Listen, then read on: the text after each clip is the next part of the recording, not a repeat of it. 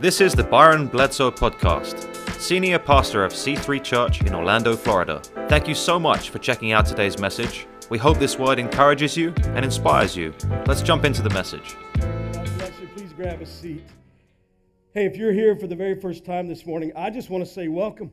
Thank you for choosing to hang out with us on this rainy day.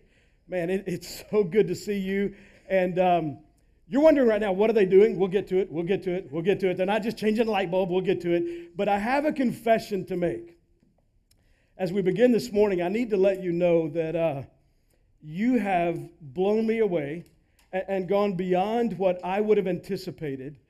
Um, I, I knew months ago we needed to do this series, and God began working in my heart and life about this series. And if you're a guest this morning, you came on a great Sunday. We're in the fourth week of a series dealing with generosity. And that can be a challenging subject, that can be a tough subject, but it is something that the Word of God speaks directly to and it speaks clearly about. And I got to be honest, here's the confession.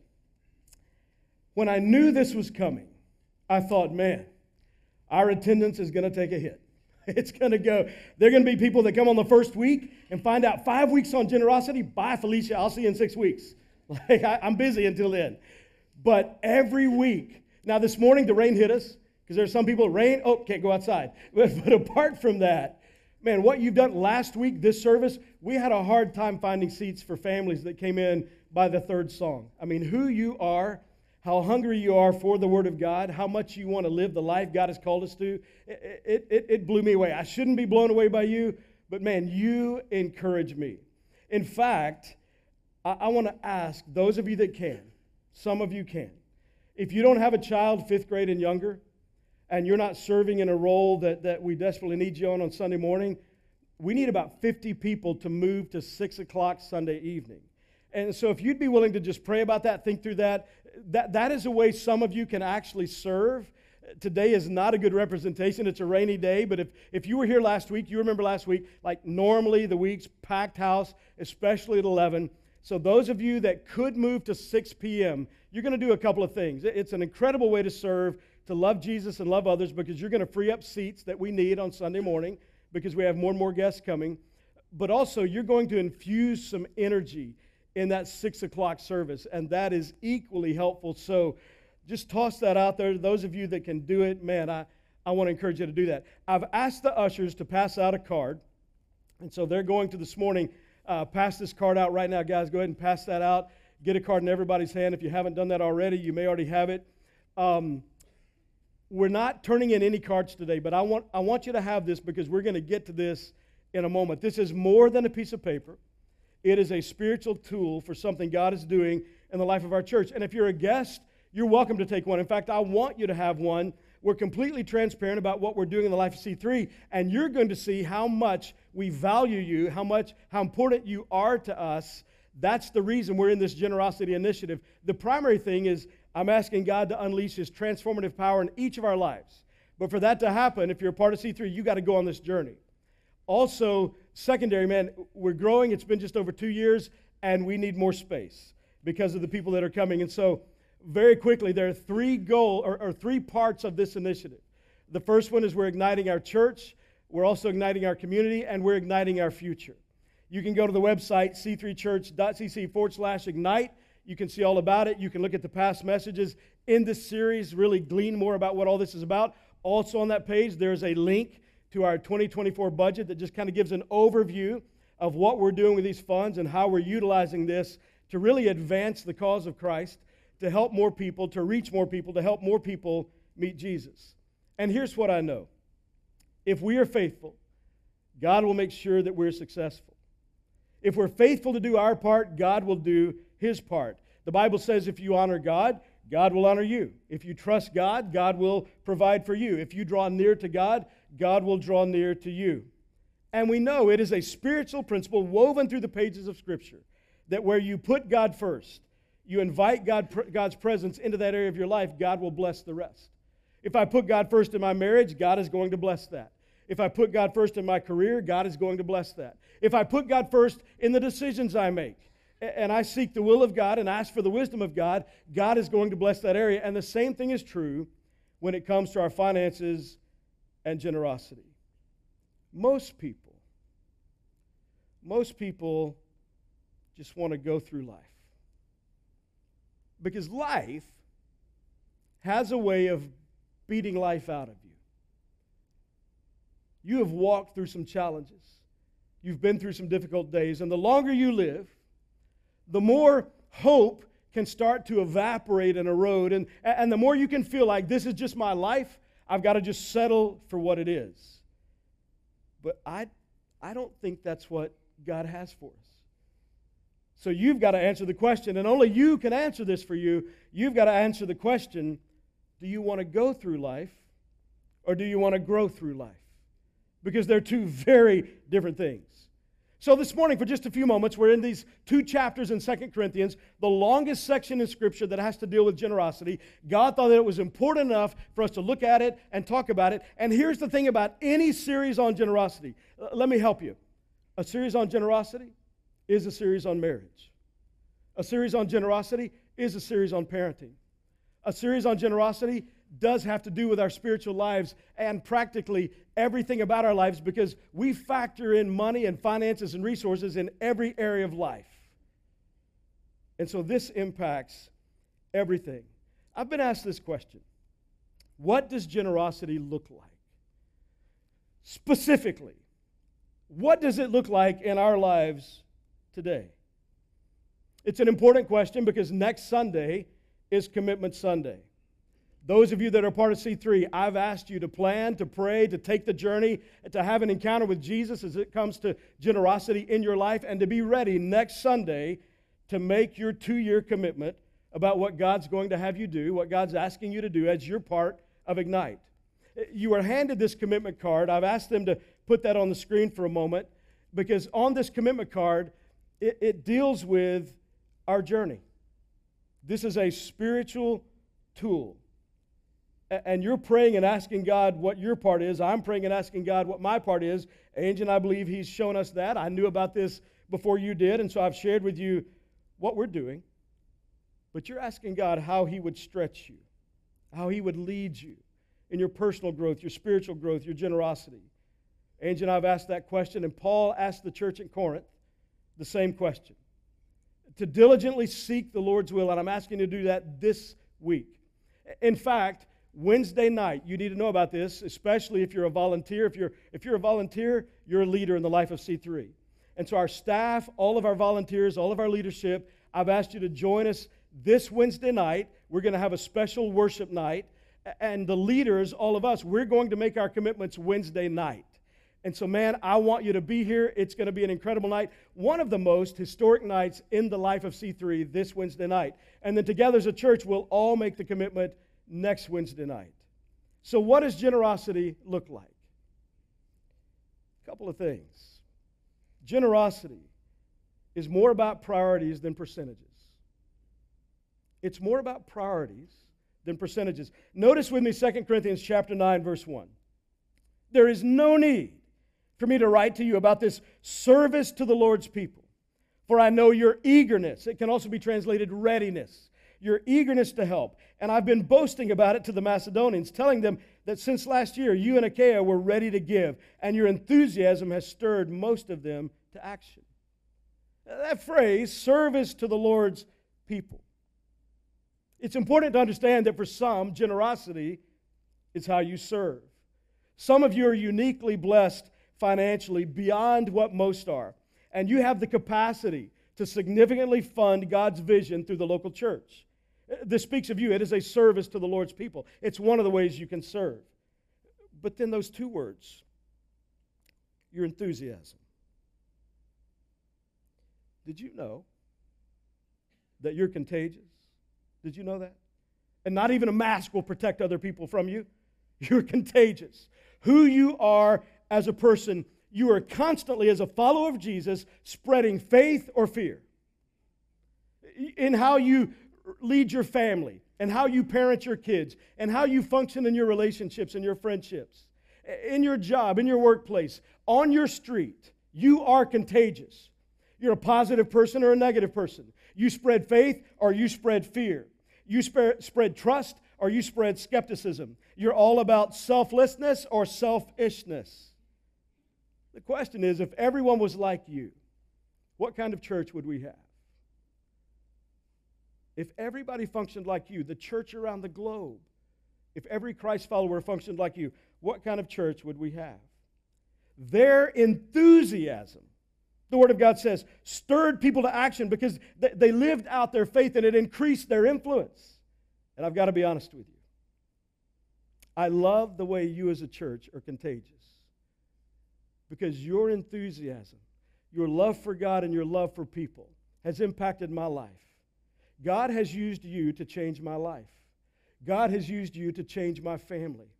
I am forever grateful. You, who you are, you do far more for me than I could ever do for you. Your enthusiasm. But notice early in verse 1 there's no need for me to write to you about this. He's saying it's unnecessary. I don't need to go on and on. I, I don't need to brag about all that God's doing, all the life change that was happening at the church in Corinth. He's saying because you're there, you, you see it. When it comes to ministering to people through the local church, you're a part of it day in, day out, week in, week out. You, you see it. He says, I, I know your eagerness, your, your readiness. Basically, saying to the church at Corinth, when you see the need, you meet the need. It, it's who you are. There's no need to brag about it. You already know that. However, so many of you are new to C3. So I want to take just a moment to brag on what God's been doing. And as I talk about what I'm about to talk about, you and I need to have a foundational understanding, and it is this only God can change a life. Only God. I can't do it. And as awesome as you are, you can't do it. You can allow God to use you, but it is God who changes lives. God builds the church, God changes lives. So, everything I'm about to talk about, ultimately, I'm bragging on Jesus. I'm bragging on God and what God is doing because without Him, none of this would have happened. Even if all of us are together, none of this happens without the Spirit of God using the Word of God to change people's lives. That's the only way it happens.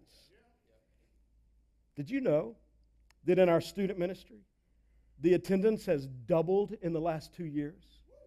Did you know we've seen 577 students attend our student ministry? Did you know there are 54 students that serve each Sunday in the life of C3? Did you know that we already have more students signed up for camp this coming summer than the whole number we took last summer? God is doing something very special in the life of our student ministry. And more than that, more than that, have you noticed the way our students lead in worship on Sunday mornings? In fact, students, let me say a word to you. I don't care if the adults are listening right now or not. I want to talk to students for a second. Adults, y'all can, y'all can look on Pinterest or whatever it is you do. Students, the way you lead this room in worship, it's contagious. I don't know if you know it, but there are some adults that come in this room on Sunday and they think they're coming to a funeral every week. I don't know if you know it, but Jesus got up. He's not in the grave anymore. And we have something to celebrate. And students, you lead the way in how that happens. It is contagious. Don't ever stop worshiping the way you worship. And I'm praying to God that some adults get it in this room at some point. I hope it happens. It's incredible what God is doing. We could learn something about diving into worship from our students. When it comes to C3 kids, did you know we've seen over 740 kids attend in the last two years? We're setting a new direction and a new pace for their lives. They're starting early, learning about Jesus on their level because the adults that take the time, not because they have the time, they take the time to prioritize serving and making a difference in future generations. And kids are learning about the purpose Jesus has for them in their lives. I'm excited. And I can't wait to give because I, I, get excited about a church that's making a major investment in future generations. I'm excited about giving because of the stories of life change that I'm hearing so often, so broad. What God is doing in many of our small groups.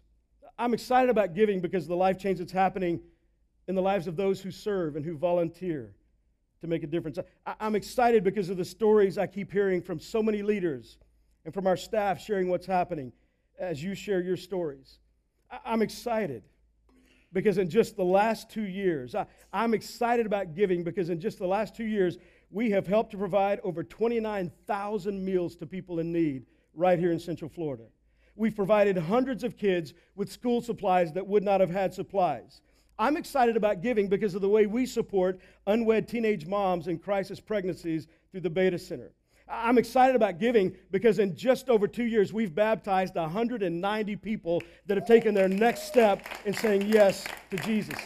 I'm excited about giving because of what the Spirit of God is doing in people's lives, as together, in just over two years, we've seen 526 people give their life to Jesus on Sundays in this room. That's incredible. And I'm excited because within driving distance of this campus, there are 540,000 people, and 460,000 of them don't know Jesus. I know things are tough right now. I know we live in a challenging world more than anything I've known in my lifetime. But the people that are hurting, the people that feel hopeless, 460,000 people that don't know Jesus, they need hope now. They cannot afford for us to wait. And so we will be like the church in Macedonia. We're, we're very much like the church in Corinth, but that, that church in Macedonia, it was a church, a people, a culture in poverty. It wasn't a wealthy area. They didn't have much. And the Bible says they gave from what they had. The Bible, I didn't write this, God wrote it in the eighth chapter of Second Corinthians, that they gave even beyond their means because they were so excited about participating in what God was doing through the church. The church in Corinth, they were fat rich. They, they could coast, they could put on cruise control. And so the Apostle Paul, the Spirit of God through Paul, is challenging the church in Corinth where they have it pretty good. And by the way, by the way, I know things are tough, but if you look at the globe, we're doing all right. We're far better than most. It's very easy to step back and become selfish and inward and have a selfish perspective and not recognize God has blessed us uniquely to be a blessing. And we look at the church in Macedonia that was struggling financially and they gave even beyond their means. That's just Bible. Angie and I are going to be generous because the need is great. But I got to tell you, the gospel, the good news is greater. We have the answer. His name is Jesus. And we have a strategy and a plan to make him even more famous in Central Florida. We have the opportunity as a church to make Orlando the hardest place to go to hell from. We have a very unique opportunity to meet the needs people have in mental health, emotional health, the, the things that people are going through, to address the issues of spiritual health, which impact everything else. Because in a lonely, confused, hurting, and dying, broken, messed up, fouled up world, the church is the hope of the world. That was God's idea. This is Hope City. This is where hope is the primary thing that should be contagious as people are introduced to Jesus and invited to call God Father by a loving God who wants to know every single person, no matter what your background or past is. This is a place where we don't tear you down because of your past. We want to build bridges into your life and build you up to live the life God created you to live in your future. That's what happens here. They had this mentality the church in Macedonia. If you see the need, meet the need. Generosity is always less about what you give and more about why you give. It's about priorities more than percentages. And Paul, the Spirit of God through Paul says, I want you to be ready. The same thing I've been saying for the last few weeks, the same thing the Word of God, more importantly, has been saying to us be ready. This is it. This is the week. Wednesday night, leaders, we're going to commit because leaders go first. Next Sunday, the whole church, it's Commitment Sunday. Take these cards, continue to pray for this, bring these cards with you. And this week, as you're praying through and finalizing what God's leading you to give toward Ignite, my encouragement is to first think about why you're giving. Think more about priorities, even than percentages. Is God and His miraculous, life changing work through the local church a priority in my life? And then pray and pledge accordingly, because this priority will carry what happens in the life of the church the next two years. You can have the nicest jet on the tarmac but if there's no fuel, it doesn't move. And if there's no fuel, it will never fulfill its purpose. Our generosity is the jet fuel that moves the church into people's lives and into helping and reaching people. Notice verse 3. But I'm sending the brothers in order that our boasting about you in this matter should not prove hollow, but that you may be ready, as I said you would be. Generosity is more about priorities than percentages. And generosity is more about the sacrifice than the size. It's more about the sacrifice than the size. Everybody in this room is on a journey. And ultimately in life, ultimately, there are really only two paths we can take. That's it. You, you boil it all down, it comes to one of two paths. One path is foundational, it's what the Word of God teaches. Life was God's idea. God is the one that created life. He created marriage. He created parenting. He created resources and how to manage that. And He says, Hey, I have a plan, and God's plan will always elevate our lives beyond anything we could do. But then there's another path. The other path is what I want. The other path are my selfish desires. And one of the things that happens, especially, I've traveled around the world in different churches, been on mission trips to many different countries, especially in our Americanized Western culture. One of the things that we do, especially in church, especially as Christ followers, is often we try to live our lives. I, I want some of what God says, but I want some of what I say. Somebody hurt me. And I'm going to hold on to that, and I'm going to be bitter. And, and I'm going to be angry. And it's going to affect how I see them. And I lean into how I feel. The challenge of the Word of God is to lean into our faith, where God says, You and I need to forgive people. And sometimes we do, and sometimes we don't. I, I let my feelings drive so much of my life. I, I, I want to elevate my life. I want to go higher. And so I'm going to lean into what I want for success, what I want to achieve, the kind of house I want, the kind of car I want, the things that make me feel good. God says, hey, don't, don't chase success, chase significance. You can have a measure of success without ever being significant. But if you live a significant life, success comes along for the ride. And significance is loving God and loving others. Significance, according to the Word of God, is seeing people, every single person you, like, you and I lock eyes with, is deeply loved by God, seeing people as even more valuable than I am, and being willing to serve, to love God and love others. This is as high as I'm going, but you get the picture. Here's the issue the Word of God will always elevate your life and take you higher than you could ever take you. And we limit ourselves, and when you live with one foot as a Christ follower and one foot making your own decisions and what you want, in spite of what the Bible says, you only get so far. It creates a lot of stress and if you're afraid of heights, it creates even more. Some people, they claim to be a follower of Jesus, but they lean into gossip. They talk about other people, they share their opinions. Some people talk about their ideas about everything that's wrong. They don't talk about 526 people meeting Jesus. They don't talk about 190 people being baptized. They don't talk about what's happening in student ministry and kids ministry. They've always got a critique and a criticism. But the Word of God says we're to be the kind of people that celebrate what God's doing. We're the kind of people that you're never supposed to gossip. In fact, did you know the Bible says there's six things God hates, yea, seven? And the seventh thing, the scripture literally says people that stir dissension. But it's so easy to jump on that gossip train and to run down the church. And when you do that, you're diving into your flesh. And the Bible, God calls that sin, and He says He hates it. So the people that you talk about at the office, the people you talk about in your neighborhood, and, there's something crazy about humanity. We tend to bond around gossip so often. Listen, what are you spreading? In this journey, you have a choice. You can do things your way, or you can follow what Jesus says. And every time you follow what Jesus says, it will benefit your life and it will elevate your life far beyond anything you could ever do.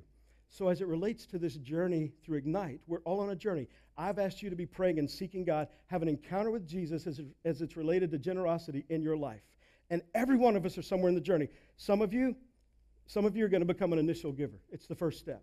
You've not given anything to C3, but you know what the Word of God says? We're walking through these two chapters, and you feel like, man, I, I want to dive in. And so you're going to start just giving sometimes, an, an initial giver. That, that's who you are.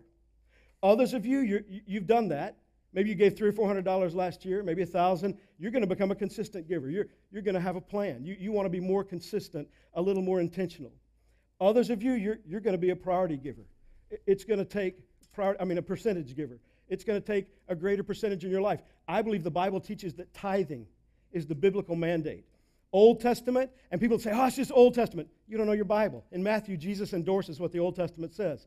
And he says, hey, the standard is 10%. Bring the first 10% to God. And I've told you, by the way, if you're new to C3, before you get all funny about money, or if you're a guest this morning, I encourage you, if you think I'm trying to manipulate you, if you think I have some ulterior motive, tithe to another church. You can still come here because these are the greatest people in the world. But, but tithe to a different. I don't want you to miss what God wants to do in your life. And for some of you, you you're past initial, you're past, you're past consistent. You're at the third step, percentage giver. And God's going to lead you to the 10% or on your way to 10%. Maybe for you, you're bumping it from 2% to 8%, but you're on the way to 10% because that's the biblical standard. And then others of you, you're a progressive giver. Not going any higher. You're a progressive giver you're, you're taking that next step. You're going to elevate your life because you've been tithing. And one of the things about tithing, it's easy to put on cruise control. It's easy to get there and forget about it and not think about it. But God encourages us and God wants to engage us in spiritual growth. We grow in uncomfortable places. We can do what's comfortable or we can do what's courageous. The Macedonian church did not lean back in comfort, they did what was courageous. And for some of you, you've been tithing, and God's going to lead you to lean into generosity. And you're going to take that next step into, into becoming a progressive giver, and you're going to go from 10% to 12 or 15 or 20. I don't know, however God leads you. And then the next step, lifetime giver. Lifetime giver. Some of you, you already tithe, you already give over 10%.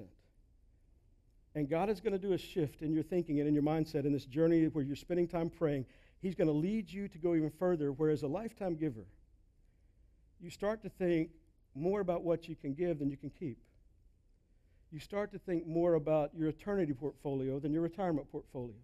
And it's not that you don't plan for retirement, it's not that you're not wise, but you want to be strategic. Lifetime giver is where legacy comes into place. And what you're going to do is you're going to elevate beyond even that and lean heavy into generosity, and God is going to use it not just for the new, next two years, but he's going to use it to change generations. Every single person is on a journey, and I need to be honest with you. I celebrate this step as much as this one. I just want to see spiritual momentum in your life.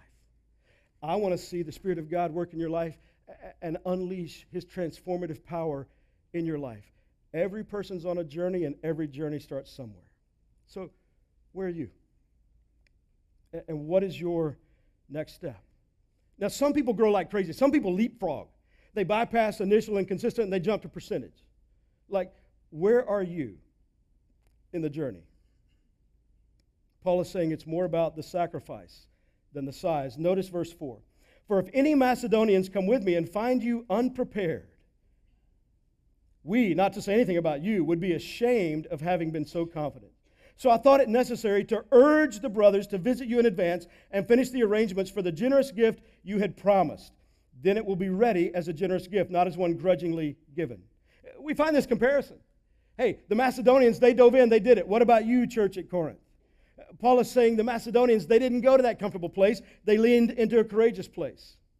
If you look at the card that was passed out, on the very back of it, you don't have to open it, it the two year goal, you see the secondary goal.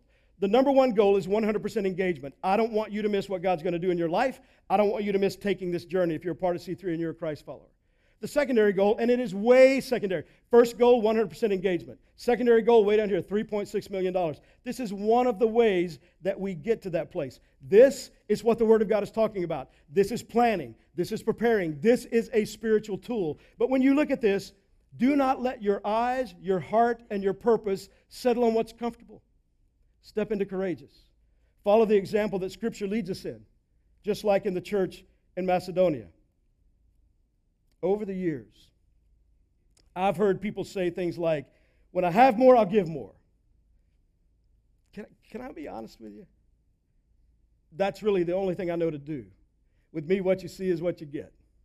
I'm the same guy here that I am anywhere else in life, and I'm going to be honest with you, and, and I'm, going to, I'm going to love you enough to, for some of you, say some things that might be a little bit awkward.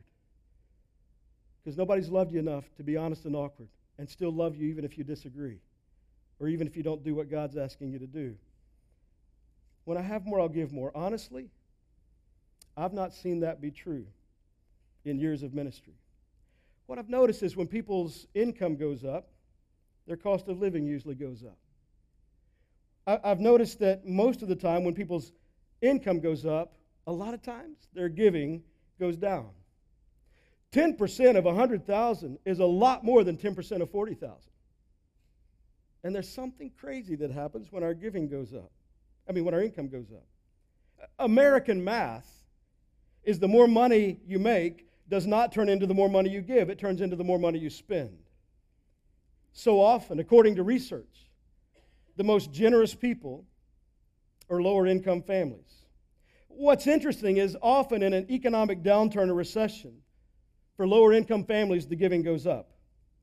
Do you know who the least generous people in the United States are? uh, some of you, I'm about to ruin your lunch. Some of you are not going to like this statement, and before I make it, please understand I am not making a political statement because politics are not what's going to save this nation. I'm making a statement of fact that's important to understand because there is a thinking in our nation that is becoming a dominant thinking that is completely unbiblical. The reality is, the least generous, you can look this up, like you can find this out on your own. The least generous, wealthy white people that are liberal. Now, if you happen to be white and liberal, I don't know if you're wealthy or not, you have an opportunity to change the trend. Like, I'm not bashing you. God loves you. I'm, I'm just, I, am having the courage a little bit to tell you the truth, and I have a great security team, so I'm not too worried about it. But, but in fact, and I spend five days a week in the gym, and on Saturdays I box, so we can go if you want to go. But the reality is, listen, the least generous people are wealthy white liberals. Statistically, you look it up. That's not a political statement, it's a factual statement. Listen, these are the people that love to be generous with everybody else's money. 2019. I, will prove it. 2019, Bernie Sanders. Let, let's feel the burn for a minute. Bernie Sanders, he had an income that year of over $1 million. He gave only $10,000 to charities. 1%. He's got a lot of ideas about what we all need to do to take care of everybody, but not with his own money, with your money. Listen, the reality is that's not generosity. That's not $10,000 and he makes over a million. I don't make a fraction of a million, and Angie and I gave way over that. I'm just being honest with you. This is ridiculous, the kind of thinking we have, because we have abandoned what God says His plan is for the church impacting society and culture. We've dove into what we want, and what we want is I want you to pay for it. I don't want to have to pay for it. I want everybody else to. I want the government to take care of it. But according to the Bible, it is the church that's supposed to be the hope of the world. It's the church that's supposed to take care of widows and orphans. It's the church that's supposed to make a difference in society. That's why this whole government thing doesn't work. They're broken, fouled up, messed up. They can't accomplish jack squat. And you know it every time you go to the DMV. It's just a reality. They can't pull it off, but they were not created to. The church is supposed to do its job. But because some Christians live spiritually obese lives, being lazy and rocking back in our apathy and don't do jack, somebody else is trying to step up and take care of what the church is supposed to. You're welcome. You're welcome.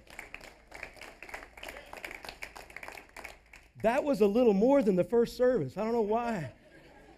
Apparently, some of you need to hear something. The reality is, the reality is, if you're mad at me, I'm not going to lose a minute of sleep, and I'm not going to be mad at you. See, I understand that maturity says that we can disagree and I can still love you. So you're not going to ruin my week. I'm going to have a great week. But think with me the church, it's unlike any organization in the world. Think about it. The church runs based on volunteers. Some of you, you serve and you lead teams of people. I want you to understand something. True leadership, the true test of leadership, is when you can lead volunteers. You can impress me with what you do in the business world, by how you lead employees, but they're paid. You show me people that serve in various aspects of the life of C3, you're leading volunteers, you're a far better leader. When you can motivate, inspire, and get results out of volunteers, it's the test of leadership because in the reality, in the life of the church, nobody pays dues. We don't charge admission. We, we don't charge a price for seats. Now, I've thought about it. I haven't run this by Barry Leathers, but I thought we need to take the back half of the room and charge $200 a seat. Because some of y'all, y'all love the back. You're in love with the back. And so we, we might, I don't know. It's just a thought. We don't tax you at all. We don't do that. This is not about what we extract from you. This is about what God does in you when you prioritize Him and you follow the Word of God and the plan of God and live the life Jesus created you to live. And you will never hit that when you're trying to live with one foot here and one foot here. When you're trying to lean into selfishness instead of following what the Word of God says. It's called discipleship. It means I'm becoming a disciple. I'm growing. I'm becoming more like Jesus. Even the Pharisees looked at Jesus and listened to Him teach. But the disciples, they took what He taught they embraced it and they brought it into their lives. They didn't just glance at Jesus or passively listen to Jesus, they applied what Jesus says. Wisdom. The greatest wisdom is applying what the Word of God says to my life, even when I don't like what it says. We support the mission and the vision and the work of God through people's donations in heartfelt gratitude, obedience, and joyful generosity. Our perspective is not one of obligation, Rather, it's one of opportunity. We don't have to give. Ignite, you don't have to do this. You don't. And if you don't, I'm not mad at you. I'm sad for you. Because you're going to miss one of the greatest opportunities of your life to have an encounter with Jesus. We don't have to do this, but we do get to do this. God has called us to be a part of His work, so we partner with God as He changes lives. Check out the story from Jim and Katie. I want you to see this story.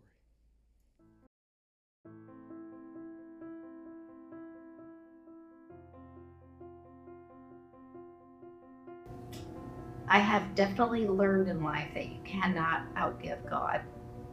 Probably the part of scripture in Luke 21 that spoke to me personally um, earlier on in my um, walk with Christ was the widow's mite and that she gave out of her need, not out of her plenty.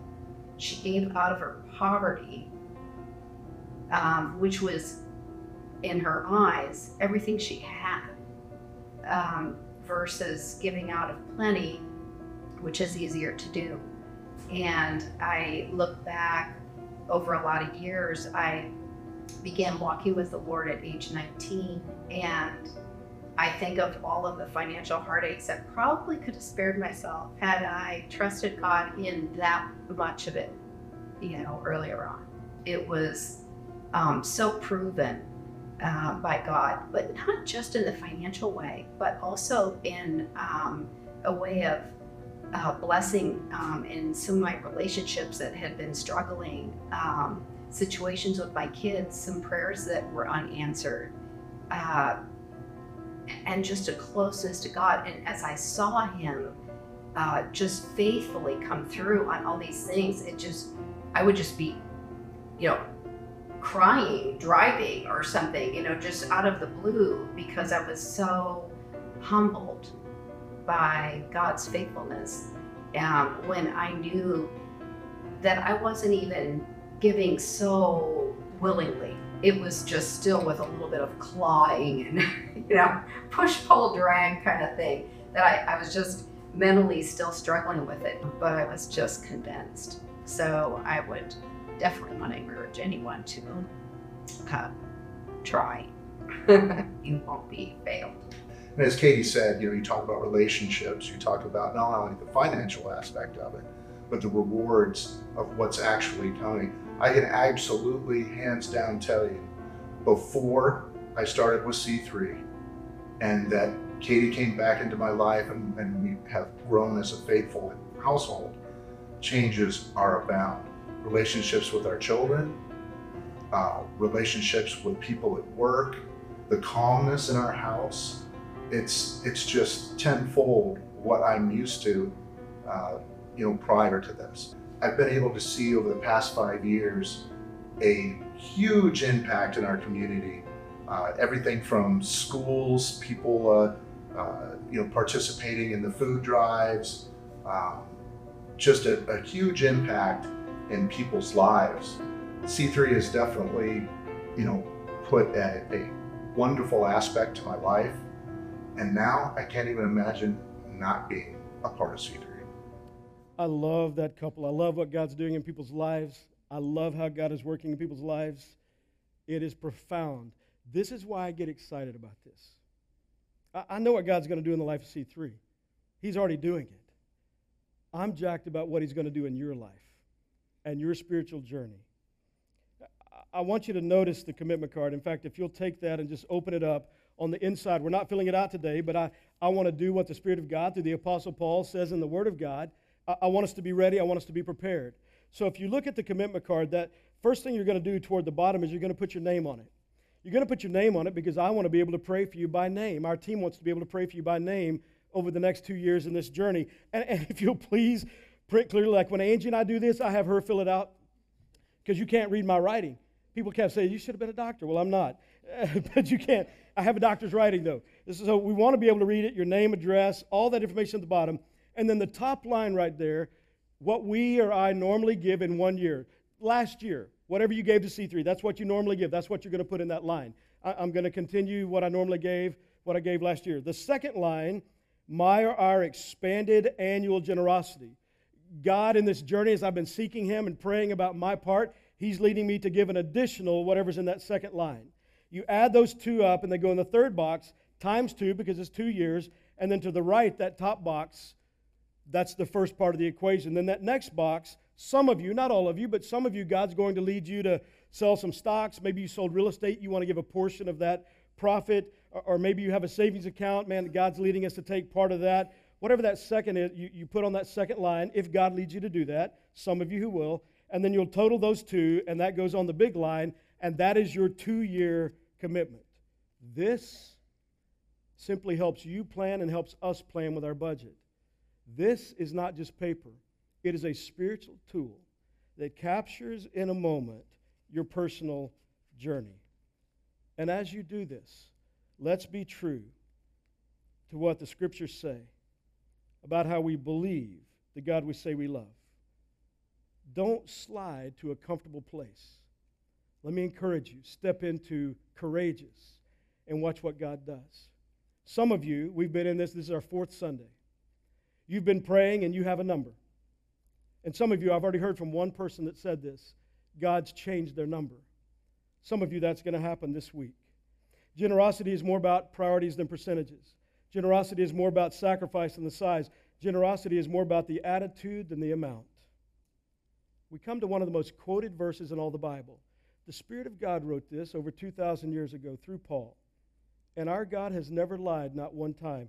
And notice what he says this is for you, this is for me, a real time snapshot of what generosity looks like. Remember this whoever sows sparingly will also reap sparingly, and whoever sows generously will also reap generously. Each of you should give what you've decided in your heart, the process of praying and seeking God, filling out that card to give. Not reluctantly or under compulsion, not because I'm asking you to, not because you feel pushed into it. We're not twisting any arms here. This is about a journey with you and Jesus, for God loves a cheerful giver. Now he'll take it from a grumpy one too, but he loves he loves a cheerful giver. When I think about where we are as a church, it's baffling to me. To think that God would show his favor on C3 the way he has in a time when churches are declining the average attendance in the United States on Sunday morning of a church is 65 people today.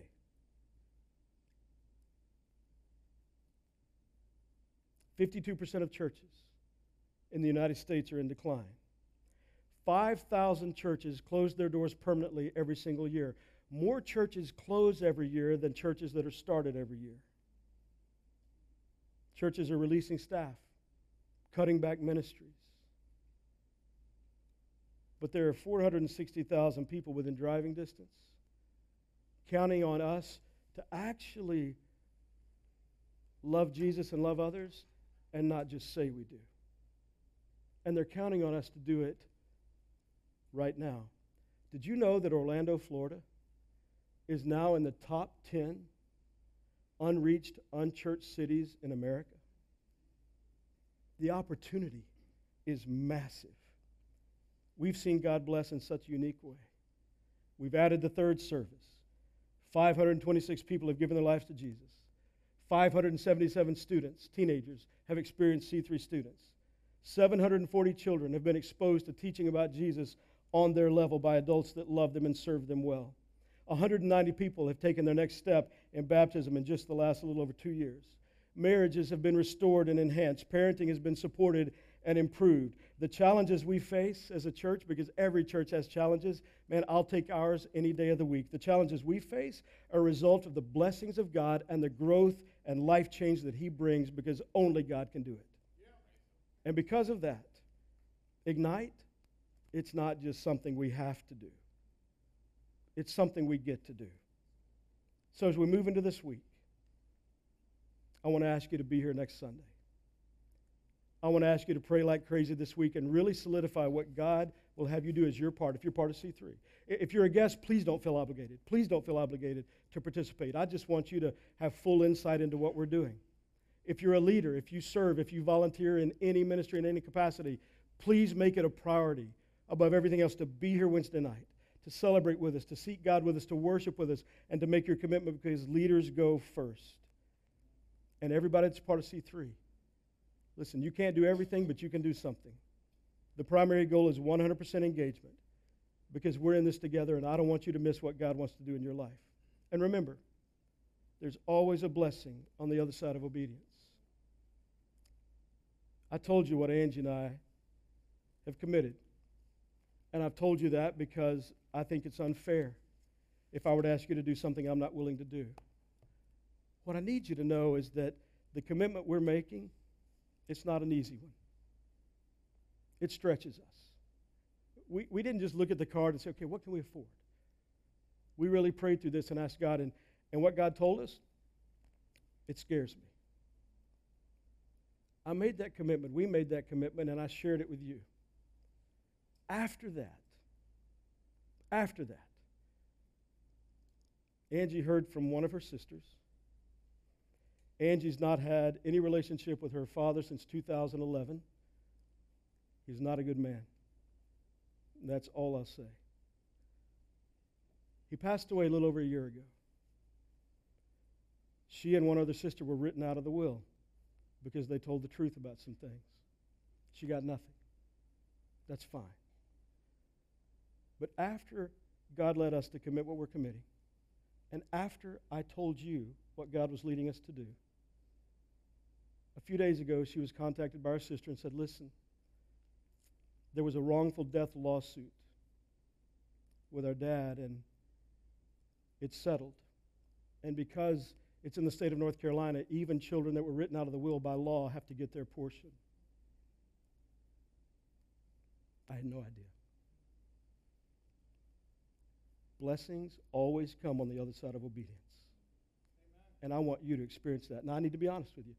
We have no idea what that amount's going to be. It doesn't matter to me. Here's what matters I have a bride who was traumatized by her father and tossed out by her family. And just a few days ago, it was like God said to her, I see you. The amount doesn't matter. It's just the fact that God did something special for her.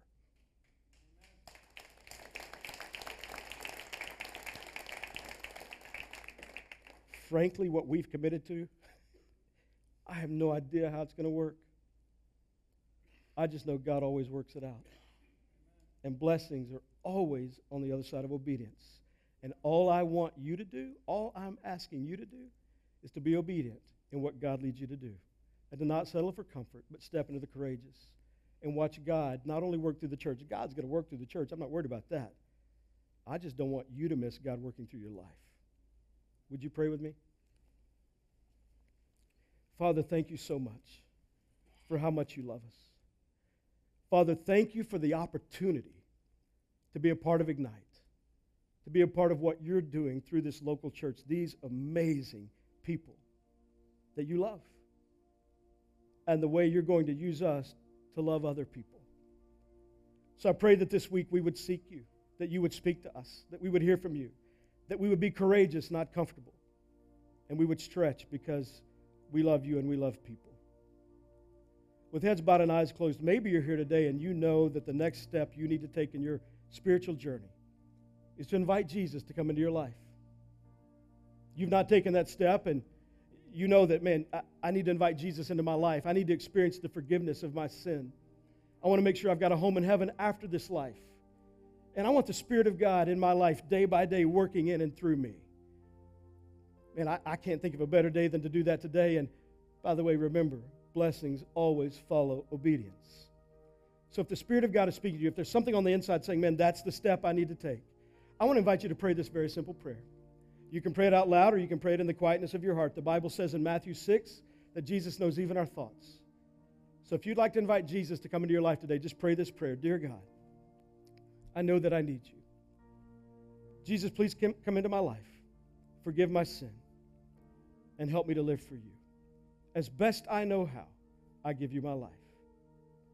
In Jesus' name, amen.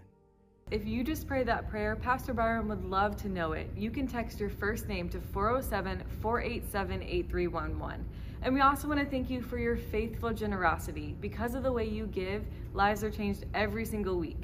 You can go to our safe and secure website, givec3.cc, or text C3 Orlando to 77977. We also want to let you know if you are local in the Orlando area, we have three services now. You can come at 9:30 or 11 a.m. or 6 p.m. We'd love to see you there. Have a great week.